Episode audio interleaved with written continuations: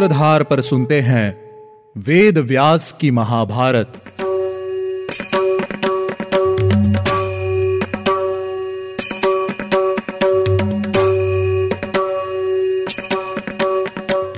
Hello listeners स्वागत है आपका वेद व्यास की महाभारत के फोर्टीन एपिसोड में।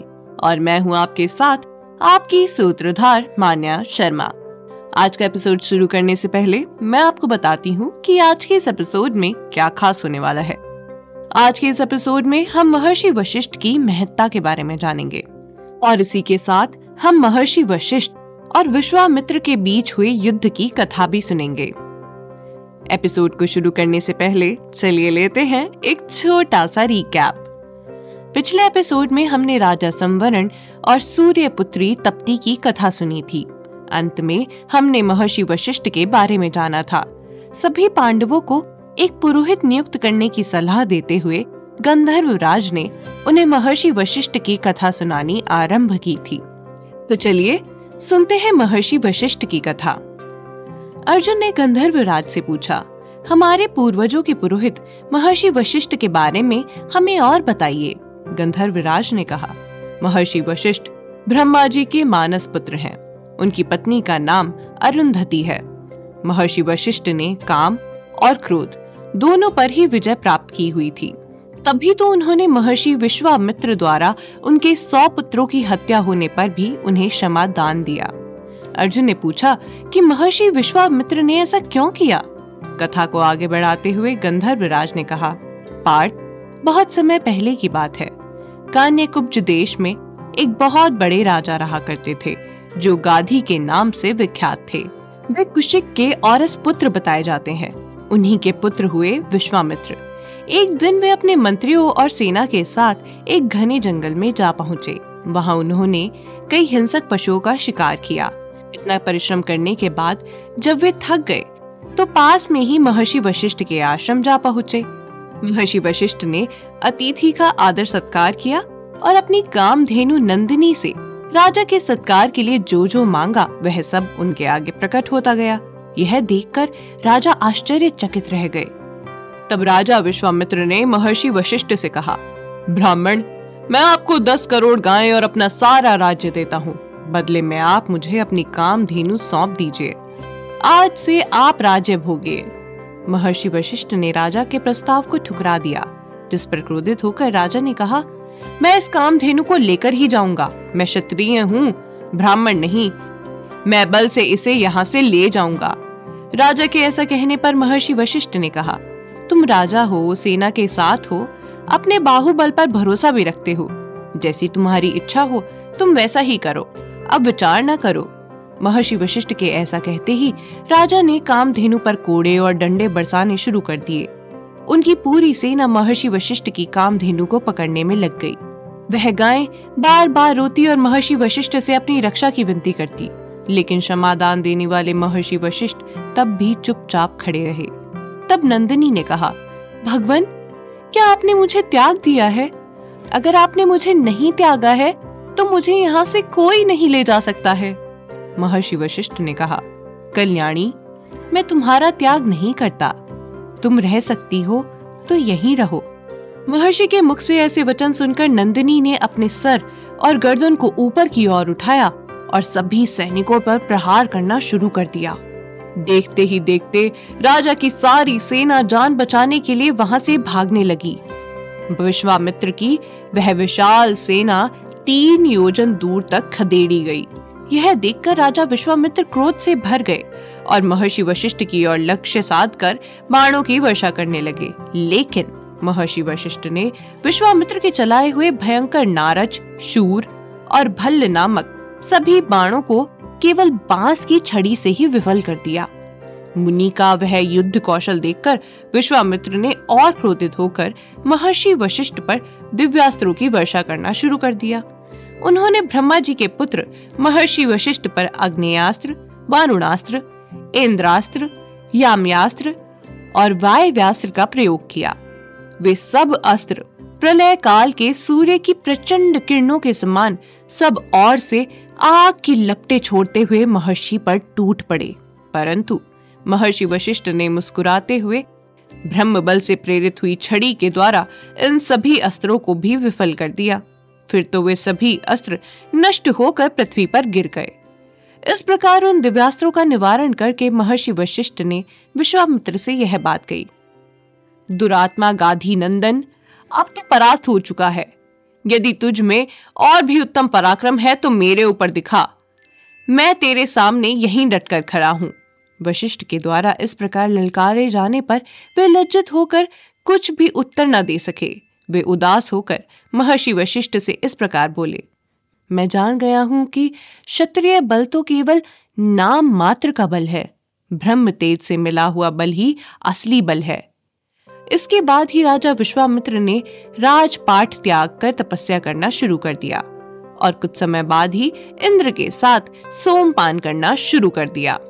अब मैं आपको बताती हूँ कि महर्षि विश्वामित्र ने किस प्रकार महर्षि वशिष्ठ के सौ पुत्रों का वध कराया। एक समय की बात है। इश्वाकु वंश में एक राजा हुए, जो कलमाश पाद के नाम से प्रसिद्ध हुए।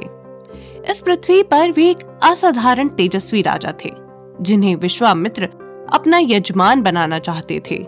एक दिन वे नगर के पास एक वन में हिंसक पशुओं को मारने के लिए गए। बहुत देर तक हिंसक पशुओं को मारकर जब राजा थक गए तब वहाँ से नगर की ओर वापस लौटने लगे। चलते चलते वे एक ऐसे तंग रास्ते पर आ गए थे, जहाँ एक ही आदमी आ जा सकता था। वहाँ आने पर उन्होंने देखा, सामने की ओर से महर्षि वशिष्ठ के पुत्र शक्ति आ रहे थे। शक्ति ने उनसे कहा कि सनातन धर्म के अनुसार उन्हें पहले रास्ता मिलना चाहिए है, और इस तरह दोनों में बहस छिड़ गई। इसी बहस के दौरान राजा ने शक्ति पर राक्षस की भांति कोड़ों से प्रहार किया।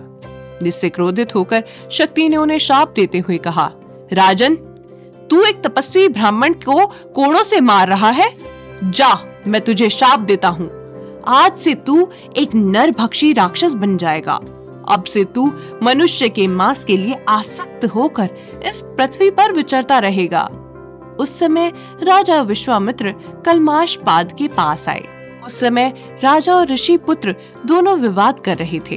तब विश्वामित्र जी ने खुद को अदृश्य करके अपना प्रिय करने की इच्छा से राजा और शक्ति दोनों को चकमा देते हुए एक राक्षस को राजा के भीतर प्रवेश करने के लिए आज्ञा दे दी। विश्वामित्र जी की आज्ञा से किंकर नाम के राक्षस ने तब राजा के भीतर प्रवेश कर लिया।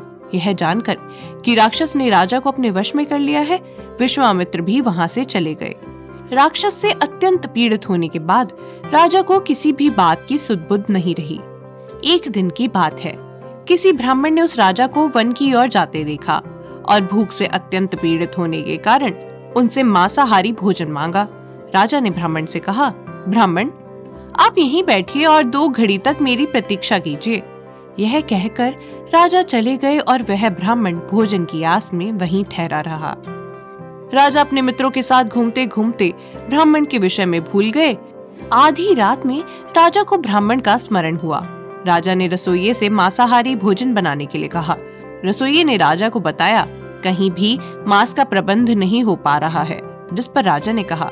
तो किसी मनुष्य का मांस पकाकर ही उस ब्राह्मण को दे दो। रसोइये ने वैसा ही किया और भोजन बनाकर ब्राह्मण को दे दिया।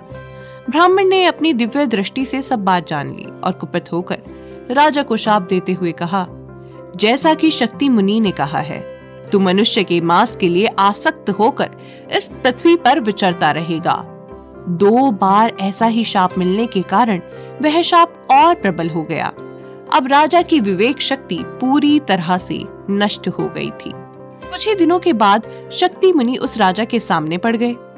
मुनि को देखते ही राजा ने कहा, क्योंकि तुमने ही मुझे यह शाप दिया है, इसीलिए मैं तुम ही से मनुष्य भक्षण शुरू करता हूँ। ऐसा कहकर राजा ने शक्ति मुनि को मार डाला। यह देखकर विश्वामित्र उस राजा के द्वारा बार बार महर्षि वशिष्ठ के पुत्रों का ही वध कराने लगे।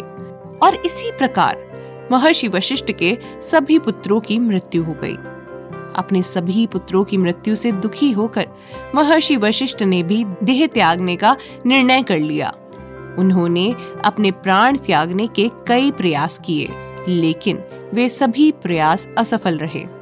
उन्होंने पर्वत से कूदकर प्राण त्यागने चाहे तो पृथ्वी रुई जैसी मुलायम हो गई। नदी में डूबकर प्राण त्यागने चाहे तो नदी ने उन्हें वापस किनारे लगा दिया। ऐसे कई और प्रयास करने के बाद भी वे अपने प्राण नहीं त्याग पाए। वे जान गए थे कि वे अपने प्राण नहीं त्याग सकते हैं। आखिर अब महर्षि वशिष्ठ क्या करेंगे? ये जानने के लिए आपको सुनना होगा हमारा अगला एपिसोड। हमारे अगले एपिसोड में मैं आपको आगे की कथा बताऊँगी और साथ ही साथ पराशर मुनि के जन्म की कथा भी सुनाऊँगी। तो चलिए मिलते हैं हमारे अगले एपिसोड में। उम्मीद है आपको हमारा यह एपिसोड पसंद आया होगा।